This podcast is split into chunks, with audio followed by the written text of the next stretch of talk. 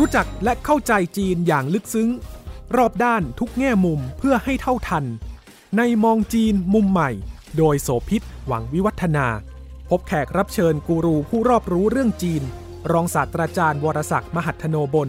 อดีตผู้อำนวยการศูนย์จีนศึกษา จุฬาลงกรณ์มหาวิทยาลัย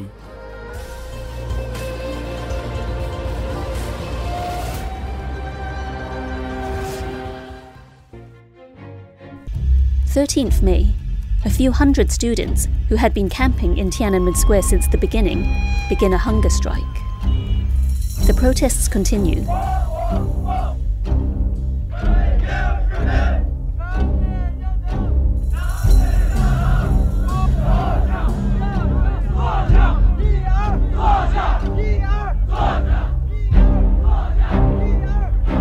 Five days into the hunger strike, some students begin to faint. Men and women across Beijing, one after another, rush food and drink to them. People go onto the street, this time to show their support for the starving students. Mid May, a month in, and things begin to get complicated.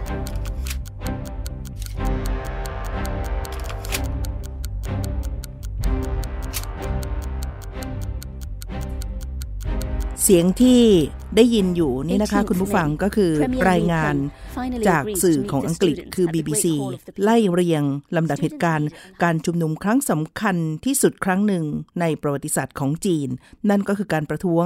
ที่เทียนอันเหมินนะคะ ซึ่งทำให้มีผู้คนบาดเจ็บ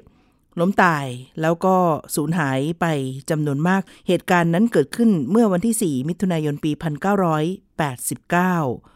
32 ปี ครบรอบไปเมื่อ 4 มิถุนายนที่ผ่านมานี้นะคะ เหตุการณ์การชุมนุมประท้วงที่จตุรัสเทียนอันเหมือนกลุ่มนักศึกษาปัญญาชนชาวจีน ถูกรัฐบาลจีนได้ใช้กองกำลังทหารเข้ามา ล้อมปราบแล้วก็จับกลุ่มค่ะ นี่เป็นเหตุการณ์ที่ทั่วโลกจดจำแต่ว่าเป็นเรื่องซึ่งรัฐบาลจีนอยากจะลืม แล้วก็ไม่ต้องการจะให้มีบันทึกนี้เอาไว้ในหน้าประวัติศาสตร์ หน้าใดหน้าหนึ่งของจีนเลย แม้กระทั่งการจะให้คนรุ่นหลังพยายามจะเข้าไปสืบค้นหรือว่า ต้องการสืบหาข้อเท็จจริงของเรื่องดังกล่าว ก็เป็นสิ่งที่ไม่ง่ายนักในประเทศจีนนะคะ ที่จริงแล้วการชุมนุมมีอย่างต่อเนื่องก่อนหน้าวันที่ 4 มิถุนายน 1989 เนี่ยหลายเดือนค่ะ สื่อมวลชนจากต่างประเทศก็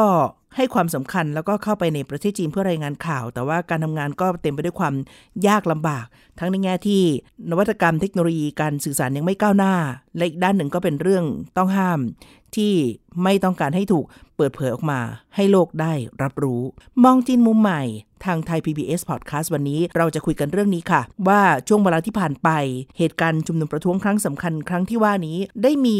ส่วนอย่างไร ในการที่ทำให้จีนกลายเป็นจีนในปัจจุบัน และเราสามารถจะเรียนรู้อะไรจากการประท้วง ครั้งสำคัญของกลุ่มนักศึกษาปัญญาชนจีน ซึ่งต้องการจะเร่งการปฏิรูปประเทศ แล้วก็ต้องการเรียกร้องประชาธิปไตย แต่ว่าท้ายที่สุดก็พ่ายแพ้รองศาสตราจารย์วรศักดิ์มหัทโนบลอดีตผู้อำนวยการศูนย์จีนศึกษา จุฬาลงกรณ์มหาวิทยาลัยจะคุยกับเราวันนี้นะคะ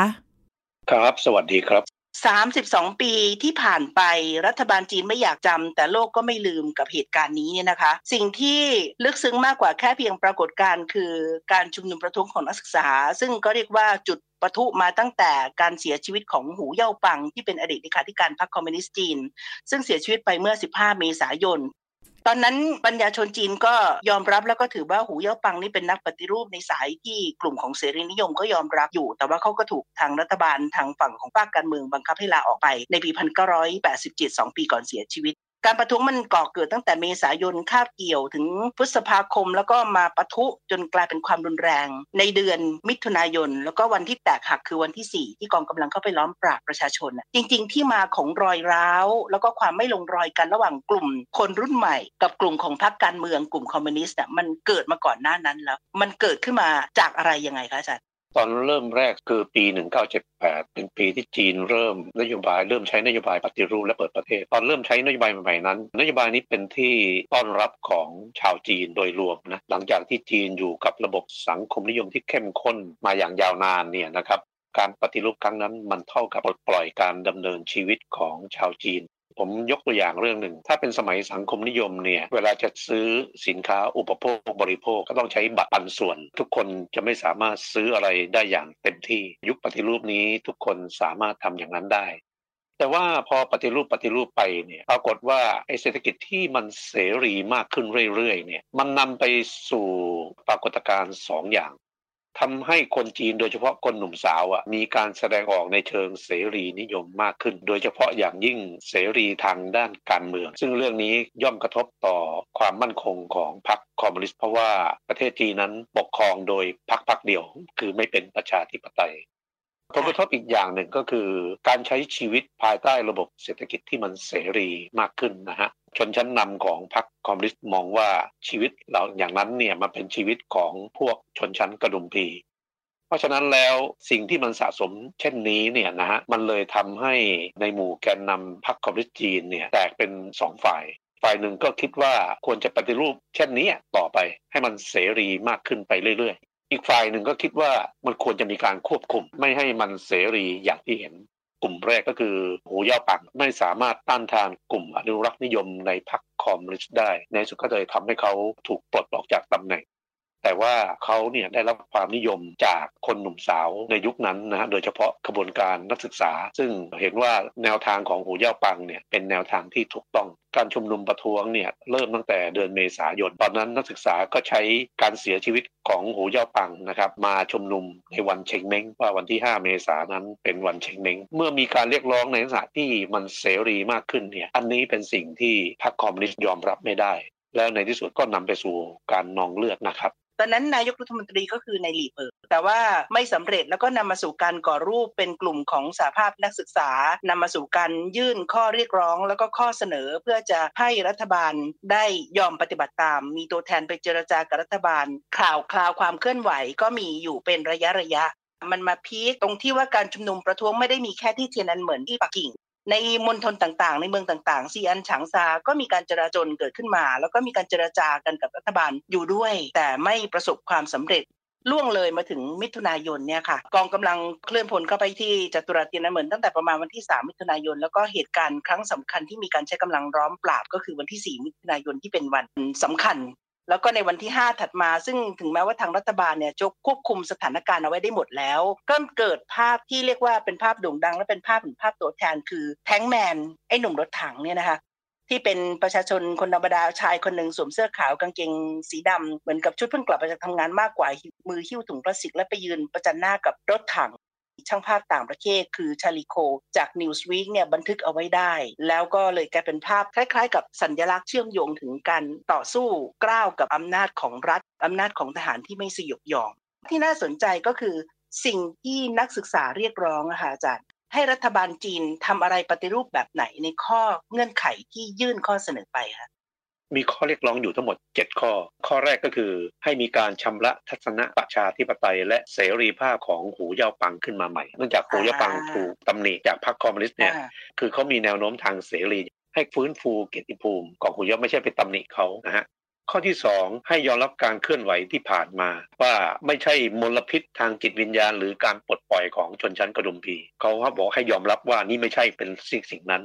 3 ให้เปิดเผยข้อมูลเกี่ยวกับรายได้ของผู้นำรัฐและสมาชิกในครอบครัว เปิดเผยทรัพย์สินในทรัพย์ของบ้านเราข้อที่ 4 ให้เลิกการห้ามตีพิมพ์ ความเห็นส่วนบุคคล และให้การรับรองเสรีภาพในการพูด ผมคิดว่าข้อนี้ชัดเจนนะข้อที่ 5 ให้เพิ่มเงินทุนเพื่อการศึกษาและรายจ่ายของกลุ่มคนที่มีความรู้อันนี้หมายถึงว่าคนที่มีความรู้และมีความสามารถเนี่ยควรจะได้รับการสนับสนุนให้มากกว่าที่เป็นอยู่ ข้อที่ 6 ให้ยกเลิกข้อห้ามการแสดงออกของประชาชนในปักกิ่ง และข้อที่ 7 ให้ยึดมั่นหลักการประชาธิปไตย ในการคัดเลือกผู้ที่จะเข้ามา แทนที่ข้าราชการที่ตัดสินทางด้านนโยบายอย่างผิดผิดข้อนี้สำคัญมากเพราะในเวลานั้นมีเจ้าหน้าที่ระดับสูงเนี่ยหลายคนที่ใช้อำนาจของตัวเองตัดสินนโยบายอย่างผิดๆนะฮะแต่ว่าไม่ได้รับการถูกลงโทษ ฉะนั้นถ้าเราดูทั้งหมด 7 ข้อนี้นะครับ เราจะเห็นได้ว่าทั้ง 7 ข้อเนี่ยนักศึกษาไม่ได้เรียกร้องให้มีการเปลี่ยนแปลงระบอบการปกครอง เพียงแต่เป็นการเรียกร้องในเรื่องของรายละเอียดยิบย่อยเท่านั้นเองจะมีที่เกี่ยวข้องกับประชาธิปไตยอยู่บ้างเล็กน้อยป้อมอ้อมก็คือ เขาต้องการเสรีภาพในการพูดเพ ราะว่าตอนนั้นพรรคคอมมิวนิสต์จีนห้ามวิพากษ์วิจารณ์ใดๆทั้งสิ้น แต่ทั้งเจ็ดข้อนี้ก็อยากจะเรียนว่าคนที่เป็นนายกรัฐมนตรีคือหลีเผิงเขาไม่ยอมเจรจา อันนี้นี่แหละที่เป็นจุดหนึ่งซึ่งทำให้กระบวนการนักศึกษาตอนนั้นได้รับความกดดันสูงมาก เพราะได้แต่ชุมนุมไปวันๆโดยที่ไม่มีความคืบหน้าอะไรเลยในขณะที่ตัวของเลขาธิการพรรคคือเจ้าจือหยางเนี่ยเขาสนับสนุนให้มีการเจรจา เพราะฉะนั้นเราเห็นว่ามันมีความขัดแย้งในหมู่แกนนำพรรคคอมมิวนิสต์เกิดขึ้นมา แล้วในที่สุดคนที่มาตัดสินคนสุดท้ายในเรื่องนี้เนี่ยก็คือเติ้งเสี่ยวผิง ซึ่งปรากฏว่าเติ้งเสี่ยวผิงก็ตัดสินไปในทางที่แบบ hardcore เกี่ยวกับการใช้กำลังจัดการนี้ในเวลานั้นเนี่ยจีนไม่มี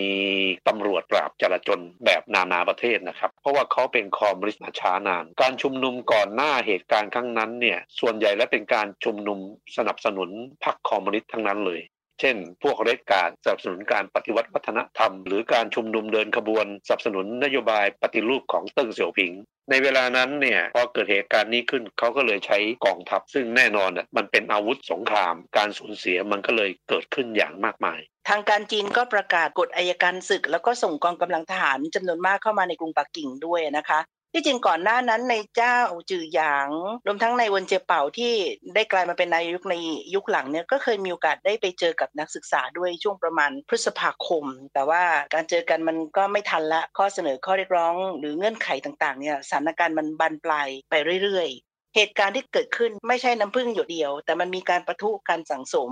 การปฏิรูปประเทศของจีนในยุคนั้น ก็ได้รับอิทธิพลมาจากนักเศรษฐศาสตร์ชื่อดัง ซึ่งได้รับรางวัลโนเบลด้วยก็คือมิลตันฟริดแมนรัฐบาลจีนถึงขั้นเชิญเข้าไป เพื่อที่จะได้ให้แนวทางว่าจะปฏิรูปประเทศจะเดินทางสายของการพัฒนาแบบไหนยังไงบ้าง ซึ่งมันก็เป็นรากเรียกว่าเป็นหน่อเป็นเชื้อของแนวคิด แล้วรัฐบาลจีนหลายยุคก็ก็มีการนำแนวคิดดังกล่าว มามากำหนดแนวทางด้วยอาจารย์ขยายความเรื่องนี้ได้ไหมคะ ตอนที่จีนเริ่มปฏิรูปในต้นทศวรรษ 1980 ตอนนั้นจีนเปิดใจกว้างมากในการที่จะเรียนรู้แนวทางเศรษฐกิจของประเทศต่าง ๆมิลตันฟรีดแมนนั้นเป็นหนึ่งในหลาย ๆ คนที่จีนเปิดใจที่จะศึกษา เขาก็เลยเชิญมิลตันฟรีดแมนไปให้คำแนะนำหรือให้คำปรึกษาเกี่ยวกับการพัฒนาเศรษฐกิจมิลตันฟรีดแมนนั้นเป็นนักเศรษฐศาสตร์สายเสรีนิยมใหม่ โดยหลัก ๆ คิดของเขาเนี่ยนะครับจะมีอยู่ 2-3 ประการด้วยกัน ก็คือเน้นในการแปรรูปกิจการต่าง ๆ ทั้งของรัฐและเอกชน การแปรรูปรัฐวิสาหกิจ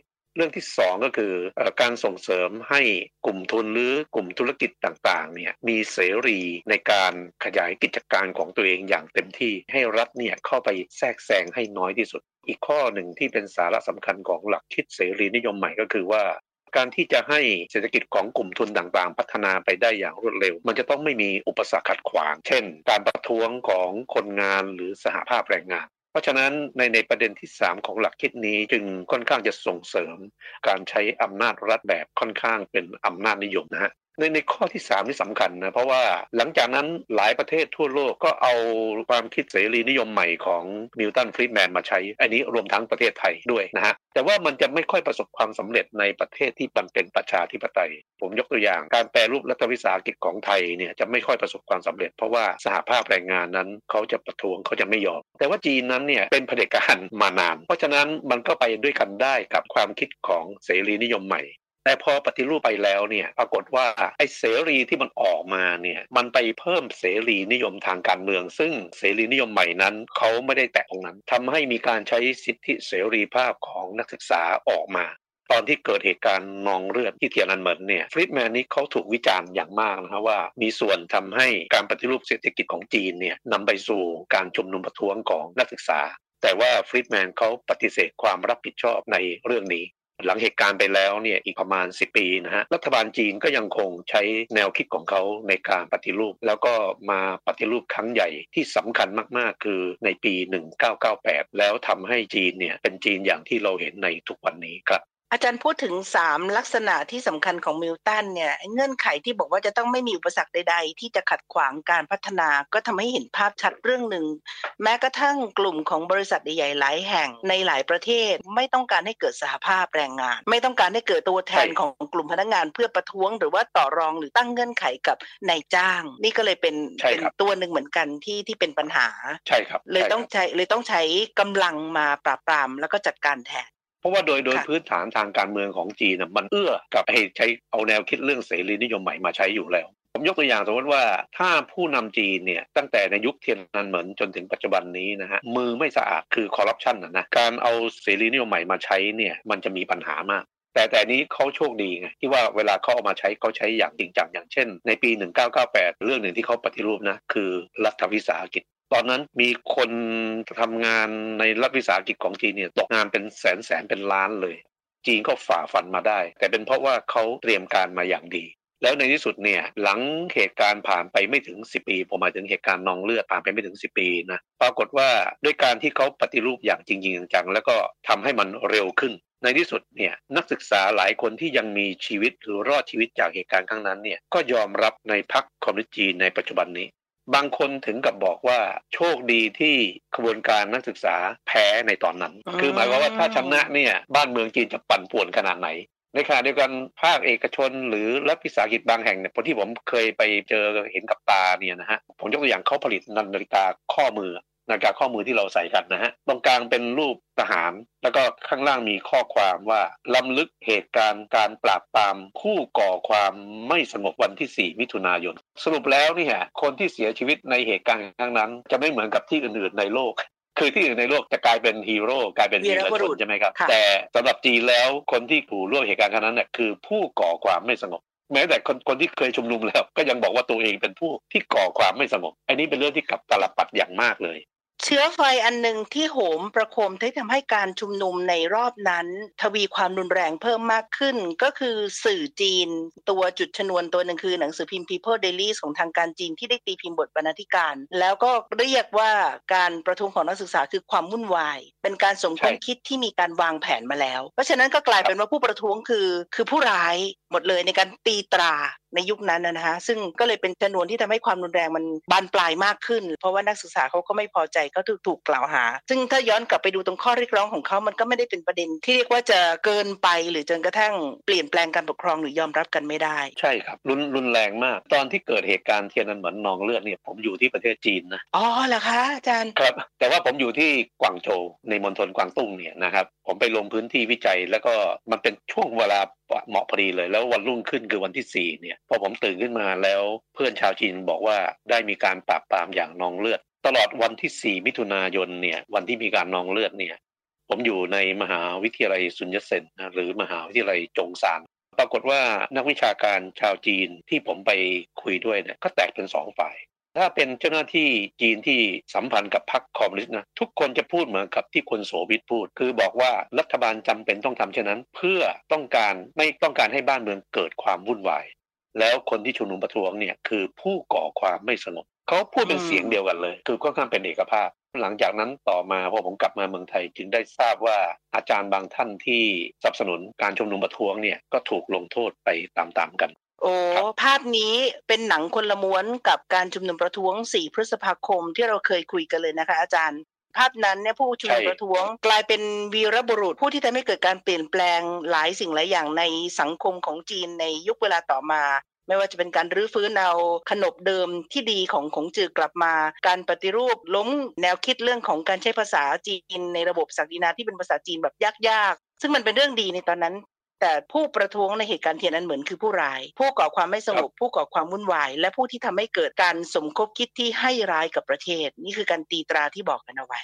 ที่ผมคิดว่าน่าเสียใจก็คือว่าผู้นำพรรคคอมมิวนิสต์ในเวลานั้นเนี่ยหลายคนที่ เข้าสู่วัยชรานะยังไม่ว่าเติ้งเสี่ยวผิงหยางสร้างคุณหรือใครต่อใครหลายคนนี่ล้วนแล้วแต่ได้รับอิทธิพลจากกระบวนการ 4 พฤษภาคม ทั้งสิ้นใช่ไหมทั้งสิ้นมแต่พอมาตอนนี้กลับกลายเป็นคนที่ผู้ปมีราบส่วนปรามร่วมในการแบบปราบปรามนักศึกษา และอันนี้คือเหตุผลสำคัญที่ว่าทำไมทุกวันนี้เนี่ยพรรคคอมมิวนิสต์จีนไม่ต้องการให้เอ่ยถึงเหตุการณ์นี้ในเอกสารที่เป็นทางการ อย่างเช่นผมมีหนังสือเล่มหนึ่งนะเป็นกาลานุกรม chronology อะนะที่ลำดับเหตุการณ์ของจีนตั้งแต่ปี 1949 จนถึง 1999 เนี่ยไปเปิดดูนะว่าวันที่ 4 มิถุนวันเดือนมิถุนายนมีเหตุการณ์นองเลือดไม่มีเลยนะ เหมือนกับเหตุการณ์นี้ไม่เคยเกิดขึ้น แล้วไม่มีการพูดในชั้นเรียนในหนังสือสิ่งพิมพ์อะไรก็แล้วแต่ มีนิสิตจีนที่มาเรียนกับผมเขามาเรียนที่คณะอักษรศาสตร์อะแต่ว่ามาลงวิชาผมด้วย ผมก็เคยถามเขาว่าทำไมต้องมาลงวิชาเรื่องจีนในเมื่อเขาเป็นคนจีน มีอยู่คนหนึ่งพูดได้ประทับใจมากบอกว่าที่เขาอุตส่าห์มาลงนี่เขาอยากจะฟังอยู่เพียงเรื่องเดียว คือเรื่องเหตุการณ์นองเลือดที่เทียนนันเหมือนเพราะที่เมืองจีนไม่สามารถพูดเรื่องนี้ได้มันเป็นเรื่องที่ฟังแล้วก็หดหูใจนะคะอาจารย์ ประวัติศาสตร์มีอยู่จริง แต่ไม่ถูกบันทึกเอาไว้ แล้วก็ไม่อยากจะให้ถูกจดจำด้วย แต่ทั่วโลกเราก็รู้กัน คุณกำลังฟัง มองจีนมุมใหม่ ทางไทย PBS Podcast ถึงยุคนี้พอสอนี้อาจารย์ประเมินได้ไหมคะจริง ๆ แล้วคนจีนยุคใหม่ก็รับรู้แหละ เพียงแต่ว่าเขาไม่สามารถจะหารายละเอียดได้ หรือเขาให้ความสำคัญกับนัยยะของเหตุการณ์ในประวัติศาสตร์ครั้งสำคัญนี้ยังไงบ้างคะบางทีเด็กรุ่นใหม่เนี่ยเขารู้ว่ามันมีเรื่องนี้เกิดขึ้นนะแต่เขาไม่รู้รายละเอียดอะไร พอเขาไปถามพ่อแม่เขาพ่อแม่เขาถ้าถ้ามีอายุอยู่ในสมัยนั้นนะก็จะไม่เล่าให้ลูกฟังว่ามันเกิดอะไรขึ้นเพราะกลัวผิดกฎหมายนะถ้าเกิดใครรู้เข้าเรื่องแบบนี้คนจีนเขากลัวมาก เพราะฉะนั้นแล้วมีอยู่ทางเดียวที่เขาจะรู้ก็คือการออกมานอกประเทศมาเรียนหรือมาทำอะไรก็แล้วแต่แล้วไปถามเอากับคนในประเทศนั้นๆ ว่าเหตุการณ์นองเลือดที่เทียนนันเหมือนเนี่ยมันคืออะไรกันแน่ แต่ถ้าในเมืองจีนนี้ยากมาก แล้วแล้วบางพอคนมันไม่รู้มากๆเข้าเพราะรัฐบาลไม่ให้รู้เนี่ยเขาก็เลยไม่สนใจเรื่องก็จะถูกลืม ครับเหมือนกับเหตุการณ์นี้ไม่เคยเกิดขึ้น ดิฉันจำได้ว่ามีอยู่ปีหนึ่งในช่วงจังหวะเวลาเดียวกันเนี่ยค่ะ ดิฉันอยู่ที่ญี่ปุ่น นั่นคือเพิ่งกลับจากเมืองจีนไปนะ หลังจากทำงานที่นั่นในเมืองจีนหาข่าวไม่ได้อยู่แล้ว แต่ตอนที่ไปที่ญี่ปุ่นเนี่ย NHK มีรายงานพิเศษนะในวันครบรอบ หรือว่าสื่อต่างประเทศดัง ๆ ทั้งหลายสื่อของฝั่งตะวันตกก็มักจะหยิบยกเอามาทำเป็นรายงานพิเศษเพื่อย้ำเตือนอยู่เสมอแต่ข่าวนี้จะไม่เห็นในจีน ทีนี้ถ้าย้อนกลับไปดูในตัวเหตุปัจจัยที่ทำให้เกิดการชุมนุมครั้งใหญ่อันนั้นก็ต้องยอมรับว่าปัญหาที่สังสมหมักหมมอยู่เรื่องสำคัญอย่างน้อยอีกสองสามเรื่องที่เป็นมูลเหตุ ก็คือเรื่องของการทุจริตคอร์รัปชันที่มีเยอะมากในจีน เรื่องการใช้อำนาจที่ไม่เป็นธรรมแล้วก็เรื่องความช่อฉนอื่นๆเนี่ยมันก็เป็นตัวเร่งใช่ไหมอาจารย์ที่ทำให้เกิดความไม่พอใจมากขึ้นแล้ว เรียกร้องว่าต้องเปลี่ยนและไม่เอาแบบเดิมอีกแล้วเลยใช่ครับมันมีภาษาจีนที่เรียกคอร์รัปชันนี้ว่ากวนเต่า กวานนี้แปลว่าขุนนางหรือข้าราชการนะคือคือล้มเปล่าที่แปลว่าล้ม ก็คือหมายว่าว่าคนล้มในระบบการคอร์รัปชันแบบนี้เนี่ยจริง ๆ แล้วมันไม่เชิงคอร์รัปชันนะ มันเป็นระบบอภิสิทธิ์ที่คนที่มาเป็นสมาชิกพรรคหรือเจ้าหน้าที่ระดับสูงของรัฐเนี่ยเขามีสิทธิในเรื่องต่างๆ ในในทางผลประโยชน์ส่วนตัวเนี่ยมากมาย แต่ว่ามันเป็นสิทธิที่พวกนักศึกษาเขาเห็นว่าเฮ้ยคุณคุณใช้เกินไป เช่น ถ้าคนระดับเป็นผู้บริหาร เช่น สมมุติว่าเป็นผู้อำนวยการเนี่ยเขาจะมีสิทธิในการซื้อปูนซีเมนต์ในราคาของรัฐคือไม่ใช่ราคาตลาดราคาตลาดมันจะแพงกว่า ในราคาของรัฐเดือนละไม่เกิน 100 กระสอบนะครับ อันนี้เป็นสิทธิแต่ถามว่าเขาจะซื้อปูนซีเมนต์ไปทุกเดือนทำไม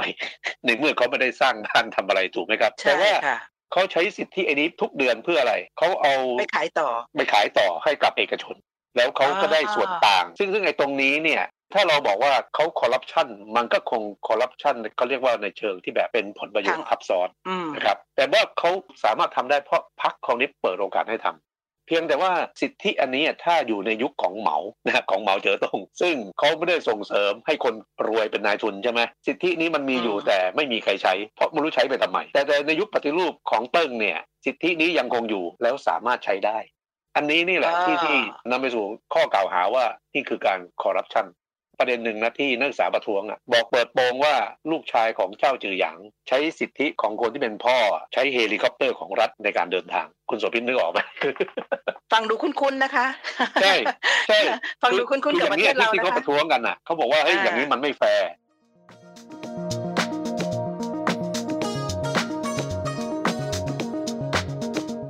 ระหว่างทางเนี่ยกว่า 30 ปีผ่านไปดิฉันเชื่อว่ารัฐบาลจีนก็เรียนรู้ บทเรียนครั้งสำคัญของเหตุการณ์ที่จตุรัสเทียนอันเหมิน มีผลยังไงต่อผู้นำในยุคปัจจุบันที่ออกแบบรูปร่างของการเปลี่ยนโครงสร้างการบริหารประเทศการปกครอง แล้วก็พยายามเพื่อจะไม่ให้เกิดซ้ำรอยประวัติศาสตร์แบบนี้อีกค่ะอาจารย์ มูลเหตุของความขัดแย้งของเหตุการณ์เทียนันเหมือนเนี่ยถ้ากล่าวในแง่ของการปฏิรูป มันมีอยู่สองกลุ่มความคิด กลุ่มหนึ่งก็คิดว่าเฮ้ยต้องเร่งปฏิรูปให้เร็วกว่านี้อีกกลุ่มหนึ่งคิดว่าควรจะปฏิรูปอย่างค่อยเป็นค่อยไป ในสุดมันนำมาสู่การประท้วงของนักศึกษา คือความคิดของนักศึกษาเนี่ยคิดว่าต้องเร่งปฏิรูปให้เร็วกว่าที่เป็นอยู่นะฮะอันนี้เราเราพูดแบบสรุปโดยภาพรวม แต่ในที่สุดนักศึกษาก็ถูกปราบอย่างนองเลือดเพราะหลังเหตุการณ์ผ่านไปเนี่ยแกนนำพรรคคอมมิวนิสต์สองกลุ่มเนี่ยเขาก็ยังคงทะเลาะกันอยู่นะใช้เวลาทะเลาะกัน2อสปีในที่สุดก็ได้ข้อสรุปให้เร่งปฏิรูป ปรากฏว่าไอการเร่งปฏิรูปนี้เนี่ยมันก็อยู่ในข้อเรียกร้องของนักศึกษาไงแล้วในที่สุดเนี่ยการเร่งปฏิรูปนี้ก็ประสบความสำเร็จคือมันเหมือนกับว่านักศึกษาเนี่ยที่ชุมนุมประท้วงถูกตบหัวแล้วรูปหลัง ก็เอาข้อเรียกร้องนั่นแหละมาทำใช่เอามาทำในปี 1998 เนี่ยซึ่งเป็นปีที่สำคัญมาก นั่นแหละคือการปฏิรูปครั้งยิ่งใหญ่เลย นอกจากปฏิรูปรัฐวิสาหกิจแล้วนะยังปฏิรูปกระทรวงทบวงกรมจาก 40 กว่าหน่วยเนี่ยเหลือ 29 หน่วยลองคิดดูว่าจะมีคนตกงานไปตั้งเท่าไหร่ แล้วยังปฏิรูปกองทัพอะไรต่างๆ นานาแบบครั้งใหญ่จริงๆ การปฏิรูปในปี 1998 เนี่ยผ่านไป 3 ปีก็ประสบความสำเร็จ 3 ปีก็คือปี 2001 นะครับจีนก็ประกาศว่าตัวเองนั้นประสบความสำเร็จในการปฏิรูป แต่การปฏิรูปครั้งนั้นเนี่ยมีความสำคัญตรงที่ว่าจีนนั้นหลุดออกจากเศรษฐกิจแบบสังคมนิยมโดยสิ้นเชิง มาเป็นเศรษฐกิจแบบเสรีนิยมอย่างเต็มตัว และนั่นเป็นเงื่อนไขอันหนึ่งที่ทำให้องค์การการค้าโลกยอมรับจีนเข้าเป็นสมาชิกในปี 2001 นั่นแหละนะครับ และจีนก็ตั้งแต่นั้นมาก็ชูแต่การค้าเสรีเรื่อยมาจนถึงทุกวันนี้แล้วก็ร่ำรวยไปตามๆกันเชื่อว่าจีนคงมองออกว่ามาถูกทางแล้วในการเปิดเสรีทางเศรษฐกิจแต่ปิดในส่วนของระบบทางการเมืองและการปกครองเนี่ยนะคะ ก็เลยทำให้เขามีการขยับขยายต่อมาอีกหลายเรื่อง นอกเหนือจากปรับลดเรียกว่าผ่าตัดครั้งใหญ่ของกระทรวงทบวงกรมแล้ว ก็ยังมีการไล่เลาะหรือกฎหมายที่ล้าสมัย เรียกว่าโครงสร้างทางเศรษฐกิจเดินหน้า อาจารย์คิดว่าไทยเราเนี่ยเรียนรู้อะไรจากสิ่งที่เกิดขึ้นได้บ้างในกรณีนี้คะนี่เป็นข้อถกเถียงในสังคมไทยอย่างมากจีนเนี่ยประสบความสำเร็จทางเศรษฐกิจในขณะที่การเมืองนั้นเป็นเผด็จการนะครับ วิวาทะอันนี้ในสังคมไทยก็มีมาโดยตลอดว่าคุณจะเอาการเมืองที่เป็นประชาธิปไตย โดยมีพรรคการเมืองขึ้นมาเป็นรัฐบาล แล้วก็อาจจะมีปัญหาอย่างที่เราเคยเห็นขึ้นคอร์รัปชันหรืออะไรอย่างนี้หรือเอาการเมืองที่เป็นเผด็จการทหารนะครับ แล้วยากแก่การตรวจสอบ แต่ก็อาจจะไม่ปรากฏข่าวคอร์รัปชันอะไรมากเท่า แต่ว่าไม่มีเสรีภาพทางการเมือง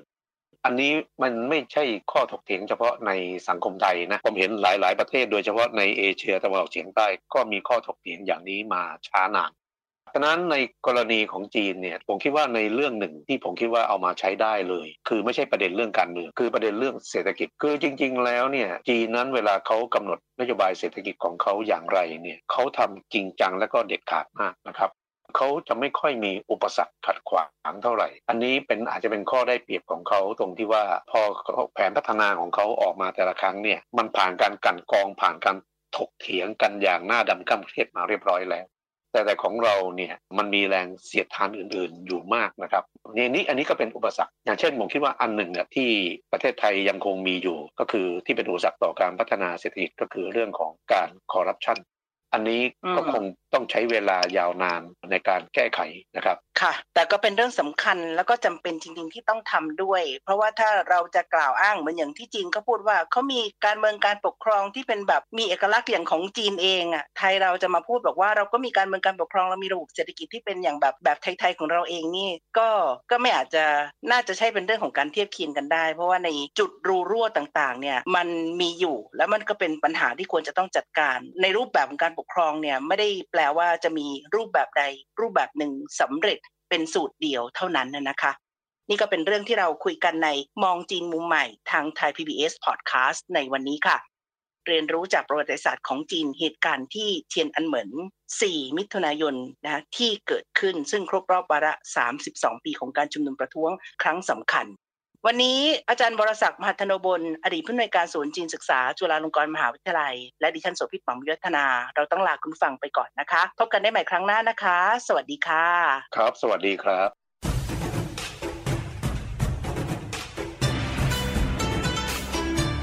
ติดตามฟังรายการ มองจีนมุมใหม่ ได้ทางเว็บไซต์และแอปพลิเคชันไทย PBS Podcast